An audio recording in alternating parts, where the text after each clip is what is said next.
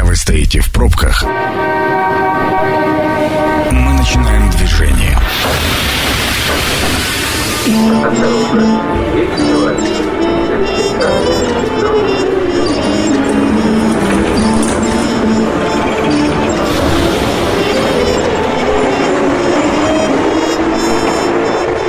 Метро.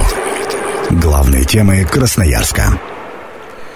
Добрый вечер, программа «Метро», Сергей Васильев у микрофона. А, сегодня мы будем говорить о том, как а, переживает вот такие интересные времена наш аэропорт Красноярск, как он развивается, и самое главное, как будет развиваться, потому что мы уже так или иначе возвращались к этому вопросу неоднократно в этой студии, но вот сегодня на все эти вопросы будет отвечать генеральный директор Международного аэропорта Красноярск а, Андрей Мецлер. Андрей, добрый вечер.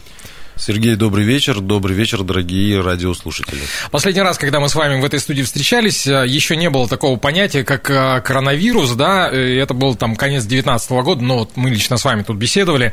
Потом случилась масса всего интересного, сейчас какая-то очередная волна идет. А как э, аэропорт справляется, потому что сейчас очень много проверок, QR-коды, там, безопасность. А аэропорт справляется вообще? Ну, Конечно, хочу, во-первых, э, всех успокоить. Э, аэропорт работает в штатном режиме. Мы готовы ко всем возможным поворотам, и негативным в том числе. И напомню, что мы одни из первых предприятий, когда еще все начиналось, когда был хаос, когда никто не понимал, как противодействовать этому всему. Мы были таким пилотным основным драйвером, который на себе пробовали там отдельно и маски, отдельно там и экраны, и везде у нас э, обработка рук, всех с поверхностей, и телетрапов, всего возможного там оборудования и так далее, и так далее. Мы, еще раз хочу всех успокоить, все в стандартном режиме, мы ко всему готовы, мы работаем. Ну вот я даже смотрю, э, очень такой показательный, наверное, момент от отраслевая награда в феврале прошлого года вы получили лучший аэропорт противостояния вызовам 2020 э, в рамках седьмой национальной премии «Воздушные ворота России». Это вот как раз э, за то самое получается? Э, да, именно за то самое в том числе, за то, что мы были стойки и как бы как раз преодолели лучше всех. Угу. Ну вот по поводу преодолели лучше всех, не просто преодолели. Э, опять же, смотрю на результаты производственной деятельности по итогам 2021 года, в картинках сразу скажу. Значит, э, общий пассажиропоток под 3 миллиона то есть плюс 63%, это по итогам 2021 года. Это как вообще? Это у вас э, совесть есть? Вы в Бога верите? Да?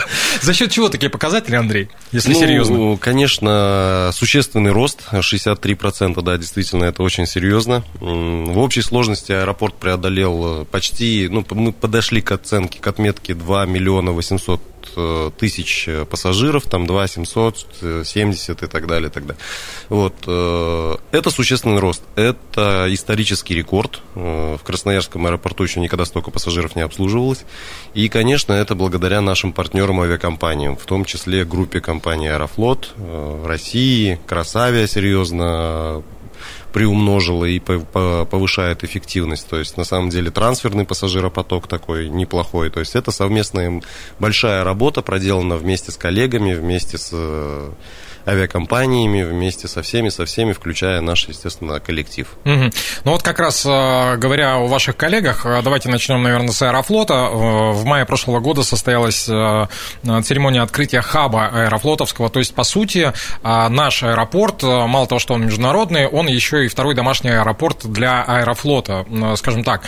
Вообще, насколько это значимое и серьезное событие, ну, э, я знаю, что готовились к нему давно, и там из своих источников знаю, что там были моменты, когда переносили, и были внутренние разговоры, что, да, дескать, наверное, уже не состоится, а оно раз все-таки и состоялось. Э, насколько сильно это, ну, я так понимаю, что, судя по пассажиропотоку, это сильно повлияло. А какие направления у вас теперь есть? Куда вы летаете? Чего вообще дает понятие хаб? Ну, немножко обернувшись назад, э, окунувшись в историю, напомню, что подписано соглашение о взаимовыгодном сотрудничестве именно в 2019 году, перед э, пандемией на КЭФе.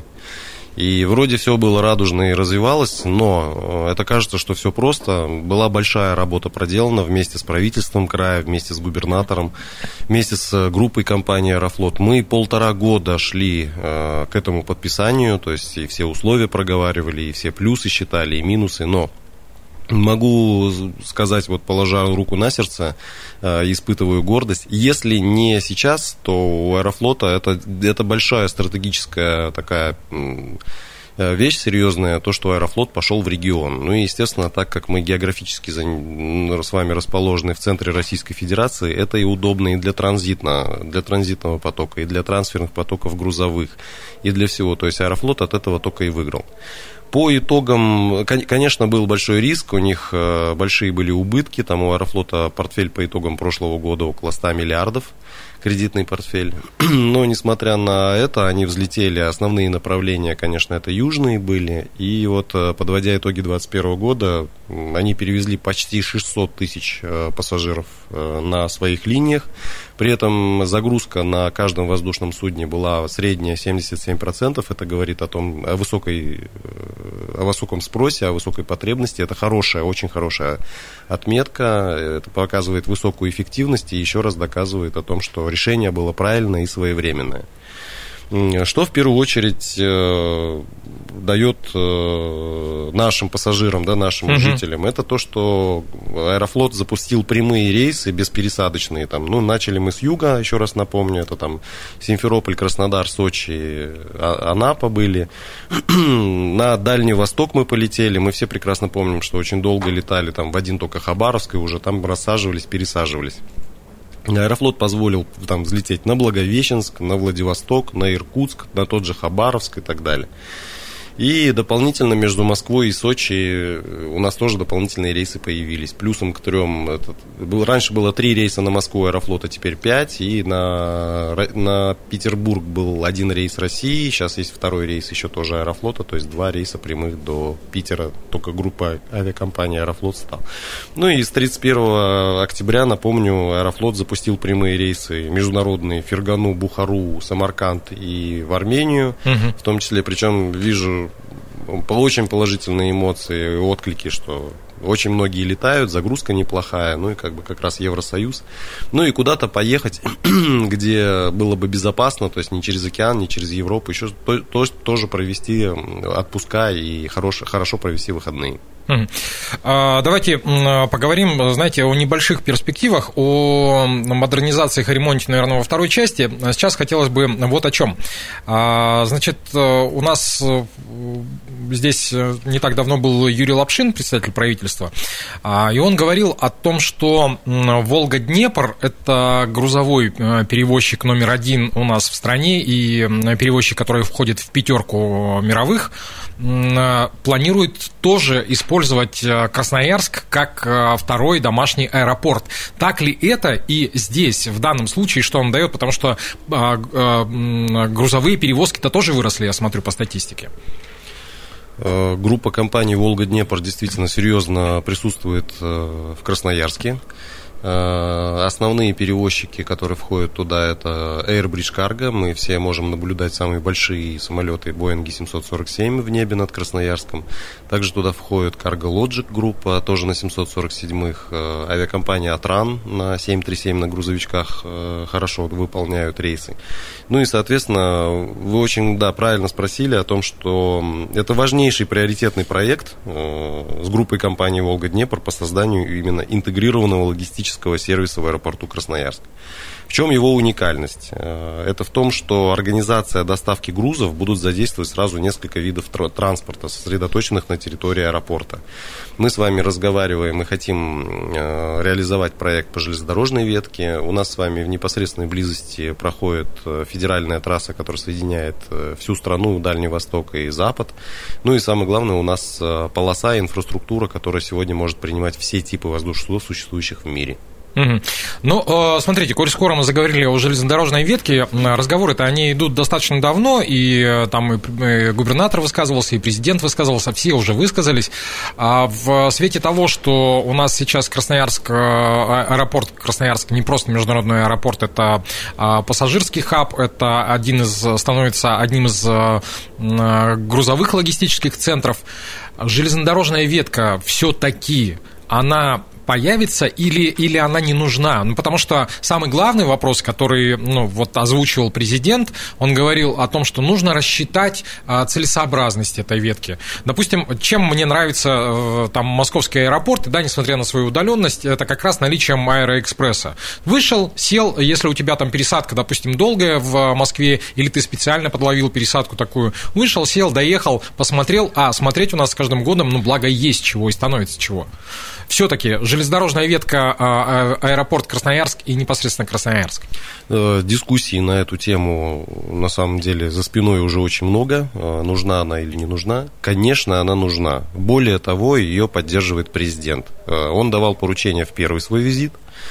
Прилетев во второй, еще раз напомнил и начал убеждать о том, что я же вам говорю, посчитайте еще раз и посмотрите. Она определенно нужна. Это удобство пассажиров повышение транспортной доступности населенных пунктов развивающегося Емельяновского района.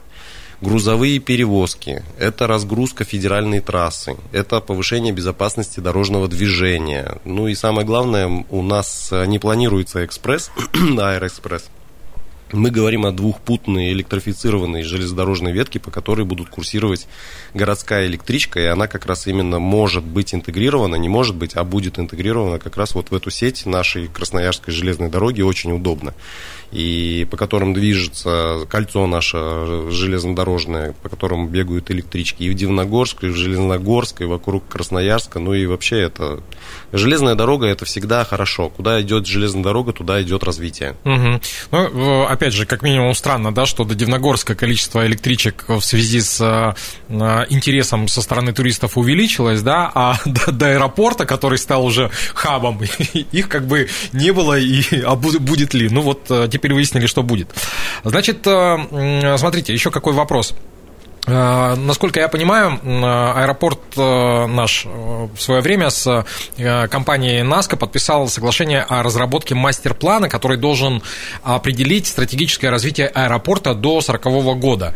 И, насколько, опять же, я вижу по документам, в начале этого года, значит, уже должен был этот план предоставлен быть вам для обсуждения, дальше там сверки счетов, просчета инвестиций и всего остального прочего. А, начнем вот, наверное, с э, вот этой части. Есть ли уже этот э, план или нету еще? Мастер-план. Э, по соглашению с голландцами, с фирмой НАКО, у нас итоги первые должны быть ну, завершены, первые итоги подведены в первом квартале 2022 года. Угу. Мы в активном обсуждении с ними детальной проработки. Не просто зонально, а прям, ну, там очень-очень много всего детально так прорабатывается. Почему, с чем, логистика и так далее, стройка, очередность, этапность, финансирование, модель финансовая. То есть там, ну, так глобально и очень глубоко, и очень так прям профессионально большая, серьезная работа. Э, более того, мы в э, определенной части привлекаем и наших партнеров, э, тех же профессионалов по перевозке грузов, и Волга-Днепр, у них большие планы, они собираются стать именно логистическим интегратором российским. Э, что это такое? То есть это аналог UPS, аналог DHL, но в рамках именно Российской Федерации. То есть я думаю, что это даже больше по объему. Они активно двигаются, там, создали своего таможенного брокера, у них на сегодняшний день там открыто подразделение Волга-Днепр Тракс и так далее. То есть это вот э, тот большой интегратор, не просто извозчик там с крылышками, а именно вот не просто перевозчик, а сервис, э, начиная от доставки документов от двери до двери и заканчивая большими серьезными логистическими решениями, потому что э, группа компаний «Волга-Днепр» э, обладает уникальными самолетами, в том числе нашими Ан-124 отечественными, российскими самолетами, которые могут привозить и перевозят уникальнейшие грузы по заказам самых-самых ведущих и там нестандартных э, решений и по задачам, то есть по всему миру. И это делают именно они, это отрадные, они профессионалы. Угу. Ну вот а если по голландцам я понял, что значит э, мастер-плана еще нет, но он должен появиться вот-вот. А что касается Волга-Днепр, они уже ведут эту работу? Когда э, появятся результаты? Как, ну, то есть я понимаю, что они заходят постепенно, но тем не менее какая-то чуть, может, поконкретнее. Заходят они уже, там что-то предоставили, есть ли у вас переговорные какие-то процессы для того, чтобы, ну, интересно же понимать, когда э, к аэропорту уже просто так не подъедешь, потому что это будет ого-го. А, у нас не просто переговорные процессы, у нас э, детальная проработка серьезных логистических решений. Я, к сожалению, не могу это озвучивать, потому что это коммерческая тайна. Э, в том числе, но результат будет просто потрясающий. То есть речь идет о создании самого серьезного, самого крупного логистического перерабатывающего центра на территории вот, прилегающей к аэропорту между аэропортами Черемшанка и Красноярск. Э, более того, это глобальный серьезный проект вместе с правительством края. Его, он вошел в э, большой пул проектов Енисейской Сибири, который поддерживает президент Помимо этого всего, то есть почему мы именно вот э, говорим и прорабатываем, и у нас есть резиденты на сегодняшний день подтвержденные про особую экономическую зону как раз вот в приаэропортовой территории. Очень большое количество преимуществ появляется. Ну, на сегодняшний день первое. Э, мы находимся очень благодатно, во-первых, по географическому расположению. Через нас вот вся Юго-Восточная Азия на Европу движется через нас. Все угу. кроссполовые перелеты в Штаты, они тоже через нас. Э, как я сказал, логистические узлы сходятся вот как раз в районе аэропорта. Плюс, э, огромный плюс, это то, что вокруг э, приаэродромная территория, она ничем не занята, нету застройки, нету сложного рельефа, и как раз нам очень удобно расположить логистическую зону. Очень много плюсов, э, в частности, там, для Красноярского края, для аэропорта позволит привлечь прямые инвестиции, транспортную инфраструктуру развивать, э, обеспечивать новыми работами, новыми рабочими местами квалифицированный персонал. У нас э, с вами серьезные есть вузы, начиная от решетневцев, Сибирского федерального университета. Расширить, стимулировать базу для промышленного экспорта, затраты на производство уменьшить за счет отсутствия таможенных пошлин.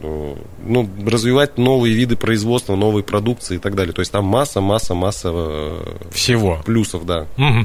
Ну, прежде чем поставим многоточие и с, э, убежим на рекламу, все-таки я хотел бы по срокам. Мы уже начали эту работу, но вот что касается с Волга-Днепр, создания логистического центра. Экономическая зона – это такая перспектива на ближайшую там э, несколько лет, насколько я понимаю.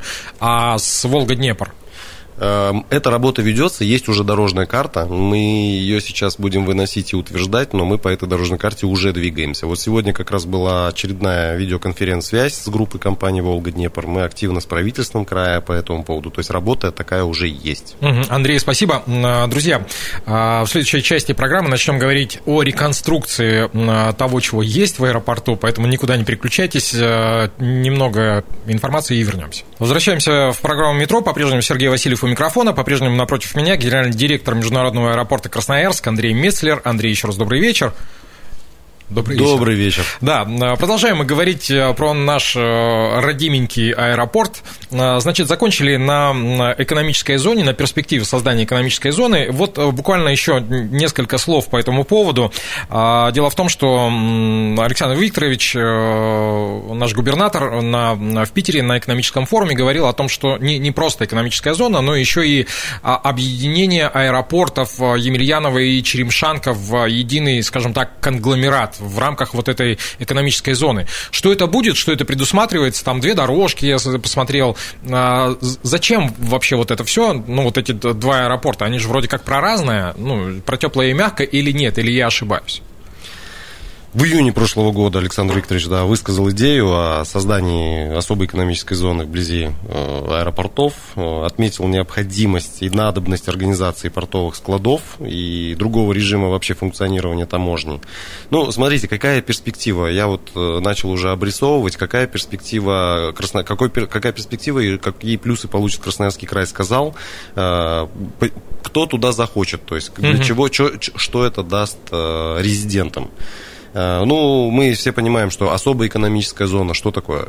Определенные преференции и льготы. Первое, ставка налога на прибыль, уменьшение. Отмена уплаты налога на имущество резидента, которое было приобретено, либо создано для ведения деятельности на территории этой особой экономической зоны. Угу. Отмена уплаты акцизов, подакцизных товаров, которые возятся на территорию этой зоны. Уменьшение тарифов, э, страховых взносов, э, административные льготы различные, упрощенная система регистрации предприятий. Ну, вообще система вот одного окна, то, что сейчас вот везде у нас это движется. Ну и особый налоговый режим, комплекс налоговых льгот и особый таможенный режим, процедура таможенной свободной зоны. Э, еще раз повторюсь, что вот в нескольких километрах от нас аэропорт Черемшанка, и вот как раз на территории между этими двумя аэропортами, это в, в зоне планируется создать. Причем это особый большой, большой серьезный проект – подразумевает под собой вообще объединение этих двух э, аэропортов Черемшанка и Емельянова. Э, что это даст? Ну, мы все знаем, как бурно развивался Домодедово. Вот в Советском Союзе эта идея так и была заложена. Угу. Две, две независимые разнесенные взлетно-посадочные полосы, которые могут параллельно Э, обслуживать э, взлет-посадки воздушных судов, либо друг друга резервировать на период там, реконструкции, ремонтов и так далее. Но мы говорим сейчас э, равнозначные по качеству полосы для самолетов всех типов. Всех типов, да. Ну и, соответственно, создание вот грузового перрона и логистического, логистического склада в районе э, вышки ОРВД, э, диспетчерской вышки в простонародье. Вот, э, то есть на базе вот этого всего. Ну и плюсом железнодорожная ветка, которая как раз туда должна подходить и позволять перегрузку основное с авиационного транспорта на автомобильный транспорт, с автомобильного на железнодорожный, с железнодорожного на авиационный. Ну, то есть различные виды, различные факторы. А, давайте теперь, а, как и было обещано, поговорим про а, различные реконструкционные работы. Но вот смотрите, очень много скепсиса было в том же 2019 году по поводу того, что вот сейчас, дескать, универсиада прошла, все, что успели до универсиады построить, построили, в том числе там частичный аэропорт, и все, дальше типа жизнь э, за чертой универсиады для скептиков заканчивалась. Но, как мы видим, собственно, рулежная дорожка новая, да, обновленная, как мы слышали, по крайней мере, то, о чем нам а, говорил а, Юрий Лапшин, председатель правительства, а, про модернизацию перрона, и он говорил это с гордостью. Вообще, про рулежную дорожку, во-первых, а во-вторых, какого черта с этим, с перроном-то делать? Ну, есть, есть бетон и бетон, что модернизировать? Не жарко, не холодно. Про рулежную дорожку очень важный стратегический объект э, в составе инфраструктуры аэропорта. То есть это, ну, фактически это вторая полоса. Э, но, опять-таки, прошу внимания, то есть вторая полоса в каком плане? У нее протяженность 2400, ну, конечно, с нее взлетать, садиться нельзя, но это параллельная полоса ну, параллельная рулежная дорожка в взлетно-посадочной полосе позволяет оперативно либо занять полосу взлетно-посадочную для вылета, либо наоборот после посадки ее освободить для другого воздушного судна. То есть, что это такое? Повышение пропускной способности. Мы ее повысили более чем в два с половиной раза. И, а фактически, то есть по объему проделанной работы, это вторая взлетно-посадочная полоса, которая может принимать там среднемагистральные воздушные суда. Отдельно слова благодарности хочу вот э, Андрею Михайловичу Августиновичу высказать, потому что под его чутким руководством это все строилось, подрядчики, большая работа была ЦТЛ, совместно с правительством, ну а вообще одобрение это было, напомню, благодаря Владимиру Владимировичу, когда визит был, и вот угу. про инфраструктуру, про то, чем мы есть, когда я ему докладывал, и вот решение такое было правильное, своевременное.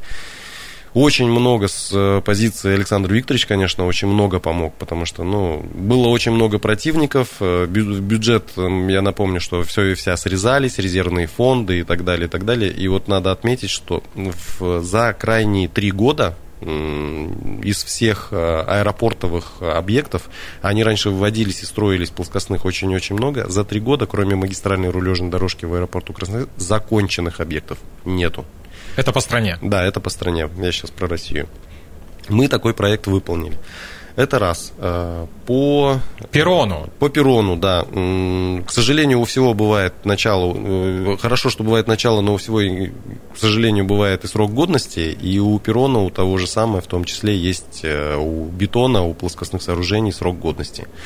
Э, бетон, э, плоскостные сооружения, стоянки для воздушных судов э, построены в 80-м году, я напомню, был введен аэропорт Красноярск, аэропорт Емельянова, 41 год, вот мы справили слава богу. Но никакой модернизации, никакого строительства нового не осуществлялось. Соответственно, бетон со временем сложные метеорологические условия, сложные климатические условия, он стареет, трескается, шелушится. Это все негативно влияет на безопасность полетов, работ, работающие двигатели и так далее. Мы с вами знаем, сколько стоит двигатель. Представляете, если туда залетит камушек вот с бетона, с отколовшегося. Да не дай бог, как говорится, представить это. Да, и по стоимости, и по безопасности полета. То есть очень много различных факторов. Мы постоянно там его выметаем, заметаем, там, не дай бог, то снег э, попадет. А вот, э, и постоянная модернизация на поддержание плоскостных сооружений, просто на текущий ремонт э, аэропортом тратится более 100 миллионов ежегодно Ого. в летний период да, на именно на модернизацию. Это мы не говорим, что там маркировка, либо еще что-то. Именно вот поддержание каких-то участков, которые там треснули, какие какие-то не перестали соответствовать и так далее, и так далее.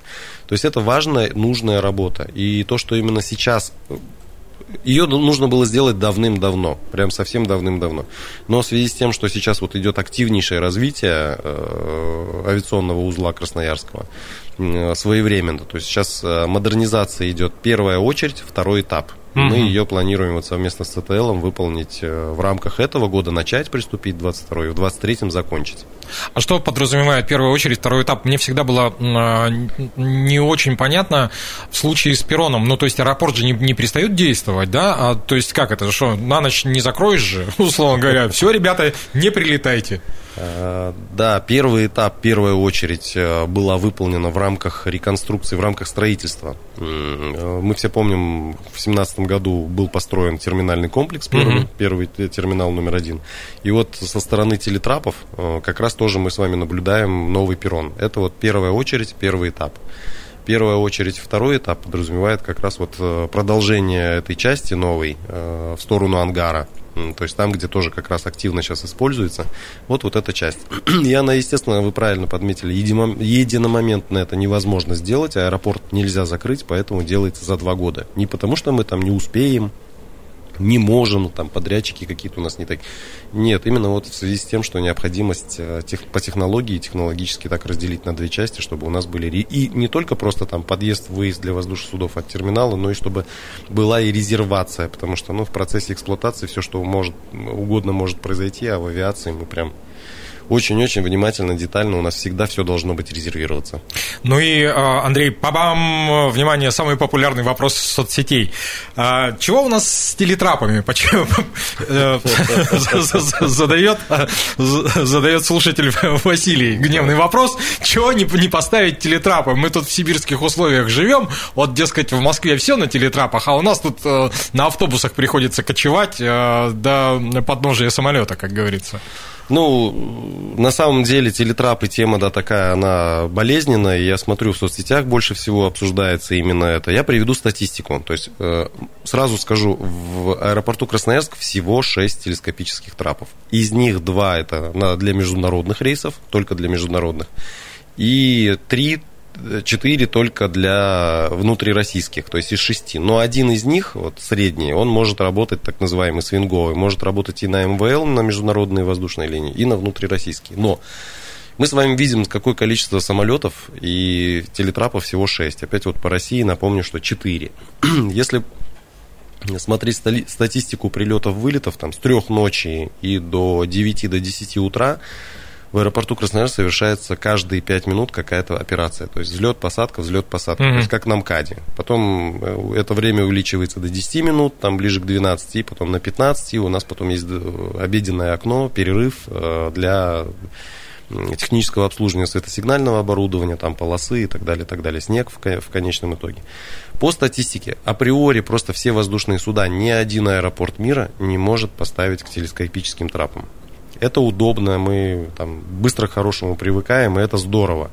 Но вот по статистике, еще раз э, про которую говорю, Аэрофлот 80%, S7 рейсов 7 70%, рейсы авиакомпании России и Аврора до 98%, ну и чартеры наши международные, Royal Flight, Nordwind, все 100% ставятся к телетрапу.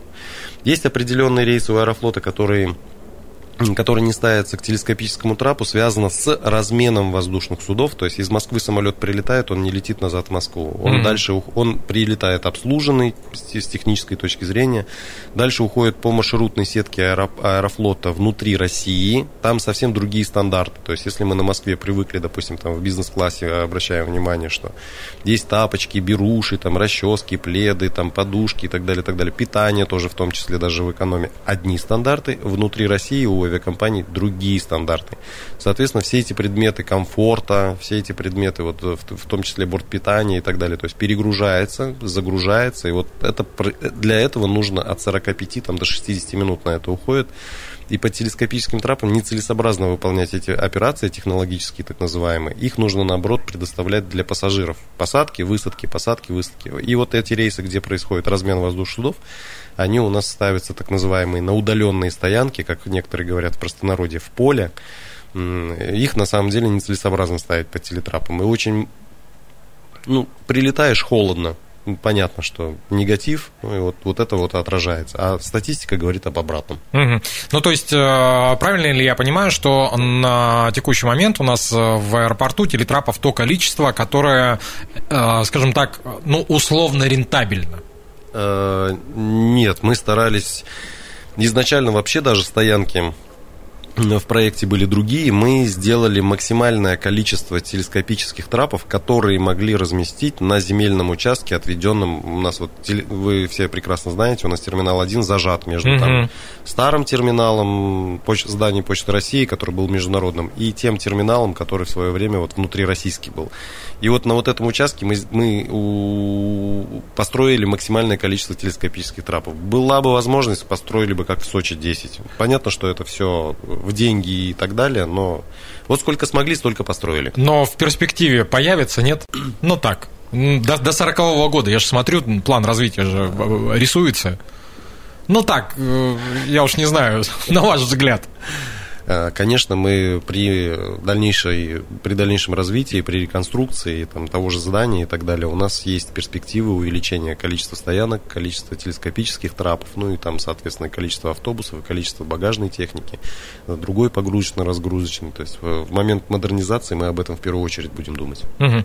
Ну и под занавес еще один вопрос про перспективы. Понятно, что времена нынче такие очень непонятные, но э, спрашивают наши радиослушатели, а появятся ли в обозримом будущем новые прямые рейсы в Европу из Красноярска. Ну вот в Азию, слава богу, летаем уже, тут э, что греха таить, и в Турцию полетели, а вот Европа. Э, такой интересный вопрос. Конечно, в Европу хочется летать напрямую, но есть такая проблематика э, с дальностью. То есть мы далеко от Европы находимся, мы только до Москвы с вами около пяти часов долетим. И с Москвы еще до Европы еще плюс 3. То есть, если от Красноярска смотреть, это там от 8-9 часов э, полета. На такие расстояния можно летать только на широкофюзеляжных воздушных судах, у которых э, серьезная дальность, там, начиная там, от, от 6, 7, 8 тысяч километров там, до 12. Это современные большие лайнеры, у которых большая вместимость. Ну, вот у 737, там, среднемагистральных, которых мы на, на Москву летаем, как я вам сказал, 77% загрузка. Это с учетом летних периодов, то есть, но емкости еще позволяют. Там 200 человек, ну, средняя компоновка. На широкофюзеляжных там, соответственно, компоновка уже 400 человек. Но направления не настолько популярные, как Норильск, как Санкт-Петербург, как Москва, как Сочи. Количество желающих гораздо меньше. И загрузить такие емкости на сегодняшний день Красноярск э, с общей, при всем уважении, с общей численностью миллион, э, миллион жителей мы не можем.